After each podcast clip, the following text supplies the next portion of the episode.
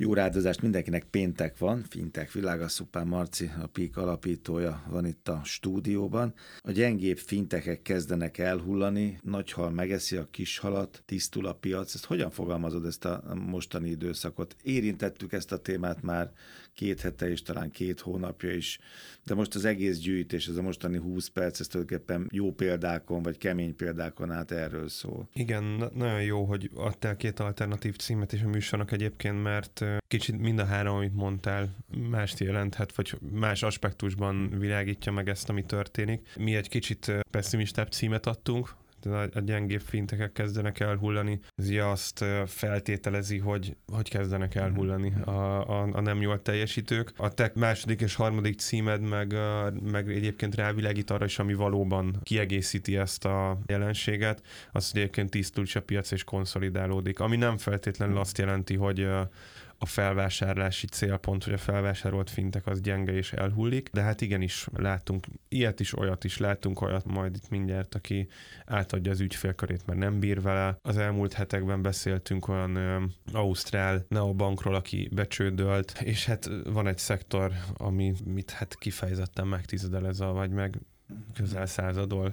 Ez a, az a 80 milliárd, az valami borzasztó. Hát elolvadt egy iszonyatos piaci igen, igen. kapitalizáció, igen. Talán említettem valamelyik műsorban most az elmúlt hetekben, hogy két évvel ezelőtt uh, jósoltam itt is, meg, uh, meg cikkekben is azt, hogy a koronavírus fog hozni egy piaci konszolidációt. Ez nem történt meg. Ez egy téves várakozás volt, amit alapvetően azt tudott áthidalni, és, és amiatt lett végül is ez azt gondolom téves, mert nem számítottunk arra, hogy ilyen iszonyatos ingyen pénzt nyomnak a piacra a jegybankok. Tehát ugye erről beszéltünk, Igen. Amerikában egészen ez odáig ment, hogy magánszemélyek konkrétan készpénz segélyeket kaptak, függetlenül attól, hogy egyébként rászorultak-e vagy nem. De Európa szerte Magyarországon is brutális jegybanki lazításokat figyelhettünk meg, nagyon sok friss pénz került a piacra, intézményi és magánkézben, ugye ez hozott egy kriptohype-ot, ez hozott egy részvénypiaci rallit, ez hozta a tőzsdei kereskedő cégeknek, vagy ilyen diszkont online brokereknek a, az előretörését, és hát valójában most jött el az, amit, amit mi akkorra jósoltunk, hogy, hogy elkezdődik egy elég erős konszolidáció. A kamatemelések miatt sokkal szigorúbb feltételekkel adnak tőkét a, a kockázati tőke alapok és egyéb befektetésre szakosodott vállalatok, legyen az akár egyébként, vagy legyen szó akár egy, egy tőzsdei bevezetésről. Úgyhogy azt látjuk, hogy nagy, nagy kézifékbehúzás van. Alapvetően egyébként egyébként ezt várjuk, ahogy itt mondtad, ilyen sötéten a, a műsor előtt hasonló számokat várunk mindenhol. Ez, többi szektorban Többi is, szektorban is.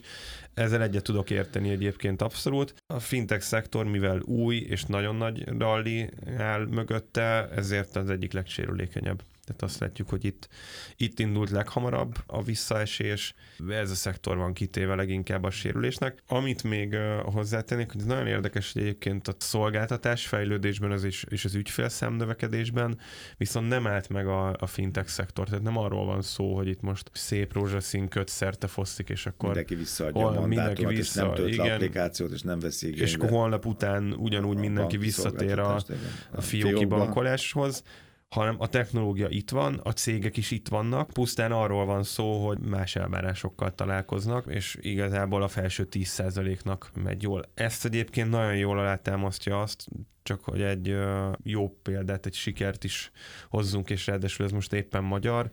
Ugye a, a SEON, akikről ugye volt itt az egyik alapítójuk, a Keder Tanása műsorban is egy, egy négy-öt évvel ezelőtt. A, a legelején, ugye el is mondtam, hogy szerintem az egyik legígéretesebb magyar fintech csapat. Ők ugye csalás megelőzéssel foglalkoznak, bankkártyás és egyéb fizetések, fizetési folyamatokba lehet beépíteni a megoldásukat.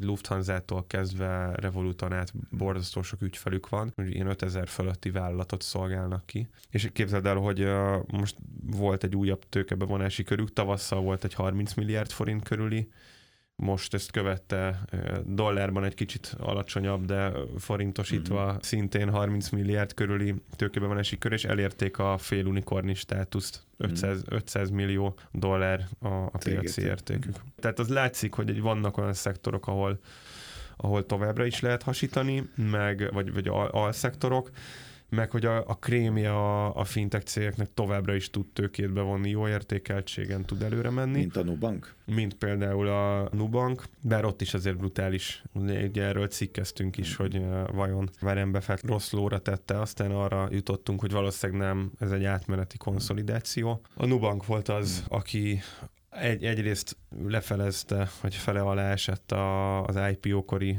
részvényárfolyamhoz képest a, az árfolyama, most valahol ott táncol egy nagyon jó második negyedéves jelentést tettek közzé egyébként. Érdekes, hogy ez sem tudta az árfolyamot a gödörből igazán kirántani, megrántotta, tehát ilyen 10-20 pluszt lehetett realizálni, de igazából nem indultál fölfelé, nyilván ez a, ez a globális helyzetnek köszönhető, viszont ők kifejezetten ráfókuszáltak a sok szabad cashükből, amit itt az elmúlt időben a tőkebevonások folyamán bevontak a felvásárlásokra. Brazília viszonylag kevés fintek, de az mégiscsak sok, ugye, ahhoz képest. Igen, ugye? még magyar viszonylag a Brazília és a régió. És akkor most ár alatt vesz. Hát lehet. azt mondják, hogy, hogy igen, azt nyilatkozták, áron. hogy 70%-kal alacsonyabb áron, árakról tárgyalnak át, átlagban ahhoz képest, mint amiről tárgyaltak egy évvel ezelőtt. Ez azért egy beszédes mutató. Jól látszik, hogy az is, hogy éppen melyik földrészen van, az is, hogy mivel foglalkozik, az is, hogy, hogy mennyi a versenytárs, ahhoz képest mennyire van föltőkésít, és akkor most mi a, mi a stratégia, ugye, mint a következő is ahol egy francia veszi meg a németet, ugye, ha jól láttam, igen. Így van, erről is van egy fintech.hu cikkünk. A Kontó nevű francia cég vásárolja fel a Pentát. Mind, mind a kettőről egyébként korábban is. A Pentáról szerintem az első évadunkban beszélgettünk már.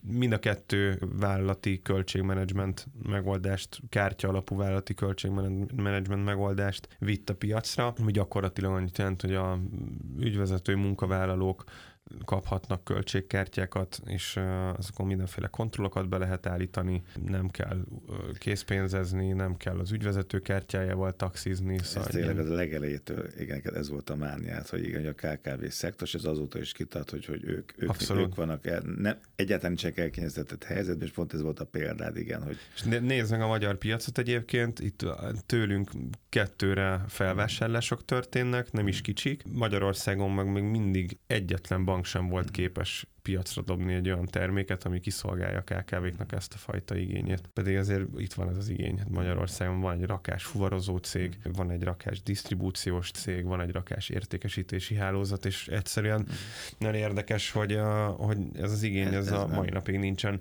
Szóval pedig, ez egyébként a Pentánál később alapított francia kontó már rá tudott menni. Csak az nagyságrendileg nagyobb. Ugye ez nézem a számokat, azok nem annyira nagyon magasabb, mert 220 ezer ugye ügyfél kontra 45 ezer. Tehát ez azért mondtam a nagy hal kis, ez meg a nagy hal kis, ha úgy tűnik. A, abszolút, nem? hát a nagyságrend az látszik, tehát hogy azért egy, egy, egy ötször akkora méretről beszélhetünk. Hát figyelj, azért 220 ezer vállalat az sok.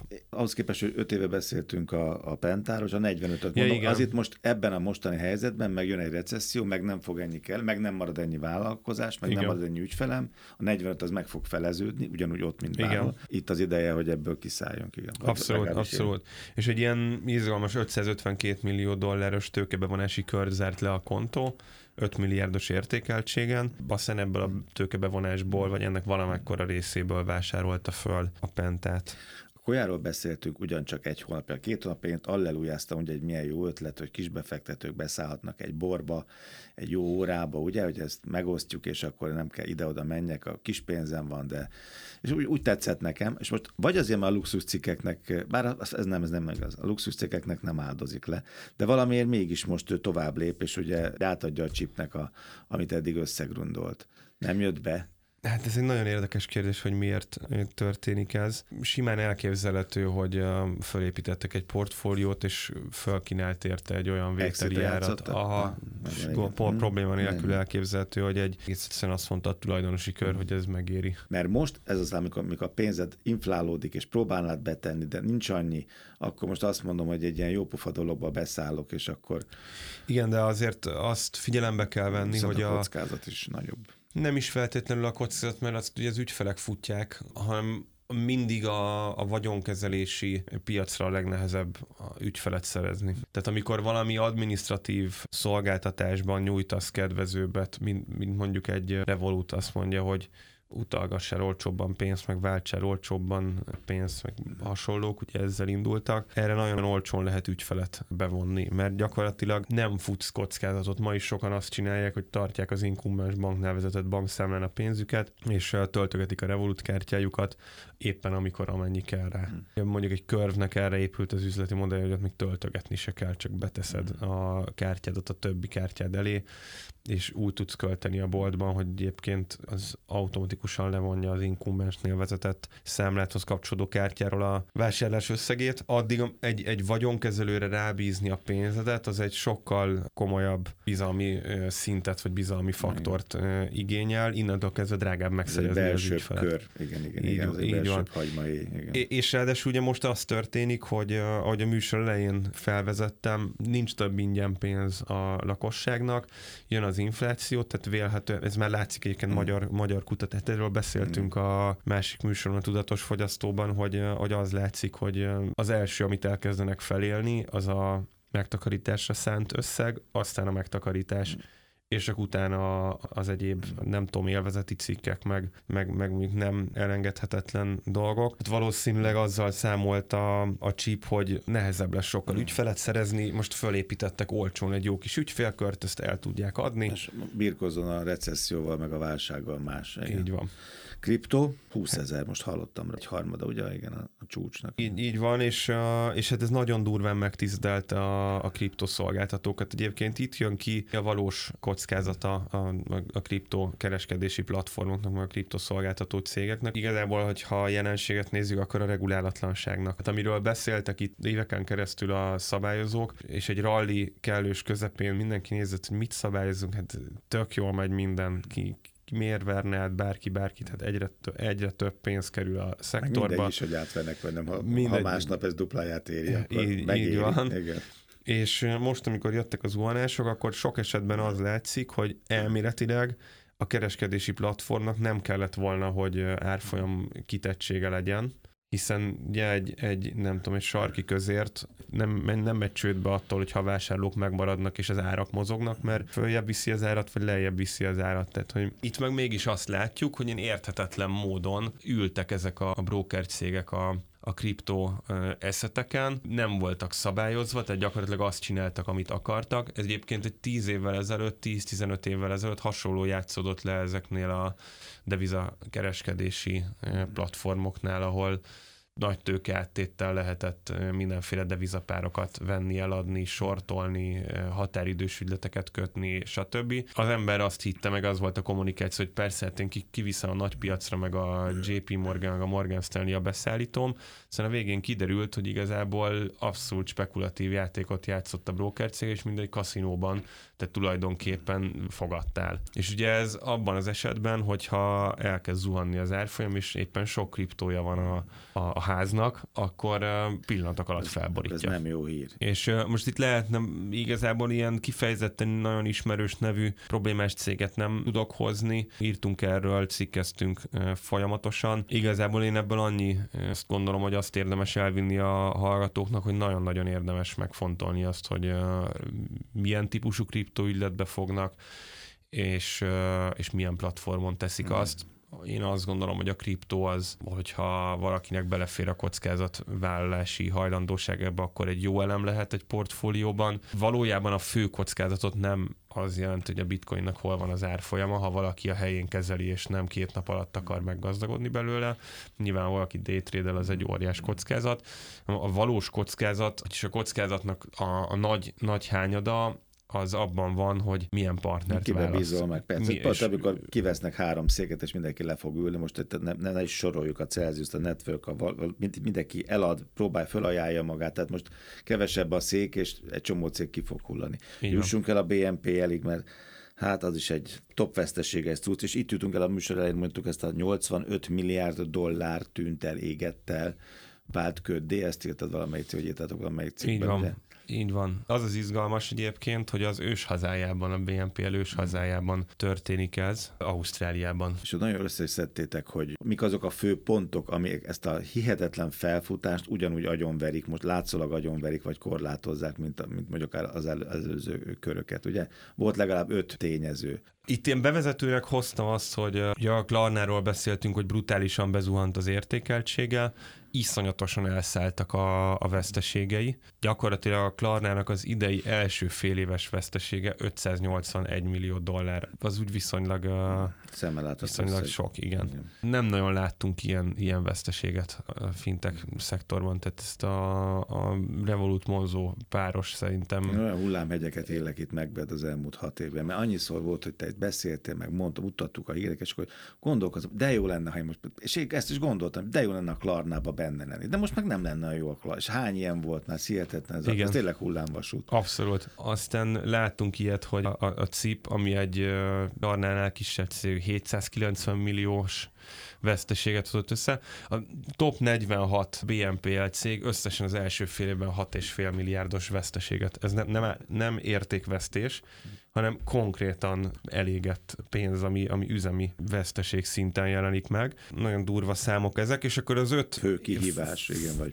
Ilyen kihívás igen. inkább ez, igen, de mondhatjuk azt, hogy öt okozó tényező. Itt az első az az, hogy egyszerűen nem tudják elérni a profitabilitást. Hmm tehát egy olyan pillanatban ütött be, majd mindjárt látjuk a négy továbbiban, hogy mondjuk hogy hat-e a hmm. kamatemelkedés erre az egész szektorra, egy olyan pillanatban fékezett be a gazdaság, vagy kezd el befékezni a gazdaság, és szállnak el a kamatok, ami még egy olyan pillanatban érte ezt a szektort, amikor nem tudott még profitba fordulni. Ilyen szempontból egyébként, hogy most párba kéne állítani őket a neobankokkal, sokszor mondtuk, hogy a BNPL cég a neobankok kihívói, mert gyorsan nagy ügyfélkört építenek, és aztán ügyesen igazából a BNPL szolgáltatás egy trójai faló, és szépen rá lehet építeni a neobanki szolgáltatásokat. Hát még szerintem, ha lett volna két évük, akkor ez sikerül de hát nem volt, nem volt két évük ez, ez ilyen. Tehát az első és legfontosabb probléma az az, hogy egyikük sem tudott profitba fordulni. Aztán szabályozás. Szabályozás, szabályozással kapcsolatos kérdések, teljes káosz van a, a, a piacon. A hányház annyi szokás, igen. Igen, nem, nem tudtak egységes európai szabályozás sem, nem, hogy globálisat létrehozni, pedig ez most aztán nagyon fontos, mert most egyre sérülékenyebbé válnak a, a háztartások és az ügyfelek, meg a potenciális ügyfelek, tehát ha valamikor, akkor most nagyon fontos lenne. Tehát ilyen szempontból a szabályozó is Zsinór mérték, mert hogy a kockázat nő, egyre többen dőlnek be, azt kezelni kell tudni, és ez meg a már következő, ugye ez a következő kategória szinten. Igen. Ezért mondta, hogy egymásba. Még említ itt ilyen, ilyet ez, a, ez az íromány, hogy az összszélsz nem nagy még, tehát ez az összforgalom, itt, itt abszolút erre igaz, hogy nagyobb a füstje, mint, mint a lángja annak a szektornak egyelőre, tehát nagyon szép felfutás előtt van továbbra is azt gondolom. Maximum nem ilyen formában is nem feltétlenül ez a 46 cég fogja megváltani a világot, de hogy, hogy nem tudták felskelezni igazán a szolgáltatásaikat, mert még nagyon pici, tehát tudod, ez az ilyen 10, 20, 30, 50, 100, 200 dolláros vásárlásokra kínáltak, és lehet, hogy itt van 100 millió ügyfél, mondjuk egy Klarnánál ügyfél az, aki egyszer igénybe vette a szolgáltatást, vagy egyáltalán letöltötte az appot. De a vásárlói kosár még kicsi volt. A vásárlói kosár nagyon kicsi, hmm. és ez, ez, egy, ez egy össz BNPL forgalomban kimutatható alacsony ilyen forgalmazási mutatót. Meg a kamatemelés és az ijesztő, mert eddig tök jó volt, hogy nulla kamat, meg egy százalék, mondjuk azt Alapvetően látható, 10 kamat... vagy 15 onnantól kezdve, nem, nem fog nekem ez annyira kelleni, ez az egész BNPL. Így, így, alapvetően, és még nem kezdtek el kamatot emelni a BNPL szolgáltatók, ez okozta az iszonyatos veszteséget. Ugye a BNPL szolgáltatóknak az alapüzleti modellje az, hogy én a mint BNPL szolgáltató, a kereskedőkhöz elmegyek, kínálok nekik egy szolgáltatást, hogy ő el tudja adni a termékét négy részletben. Én ezt kamatmentesen biztosítom, cserébe, mivel a kereskedő így vélhetően több terméket el tud adni, jutalékot fizet Ki is nekem. derült, hogy többet ad el sokkal. Ki is többet, derült, hogy ez a modell működött. Kosár, igen. Annyi a probléma, hogy ezek a ezek a, a jutalékok... idő alatt akkor a kamat üt be, hogy az elviszett Ezek a jutalékok így van, 5-15 százalék között mozognak, ez 0 százalékos vagy nulla közeli kamat környezetben szépen működik, 10 százalékos kamat környezetben meg, meg nagyon nehezen működik hm. egyelőre. Aztán meglátjuk, és még egy nagyon izgalmas ötödik pont, hogy nagyon sok ügyfelük bebukott.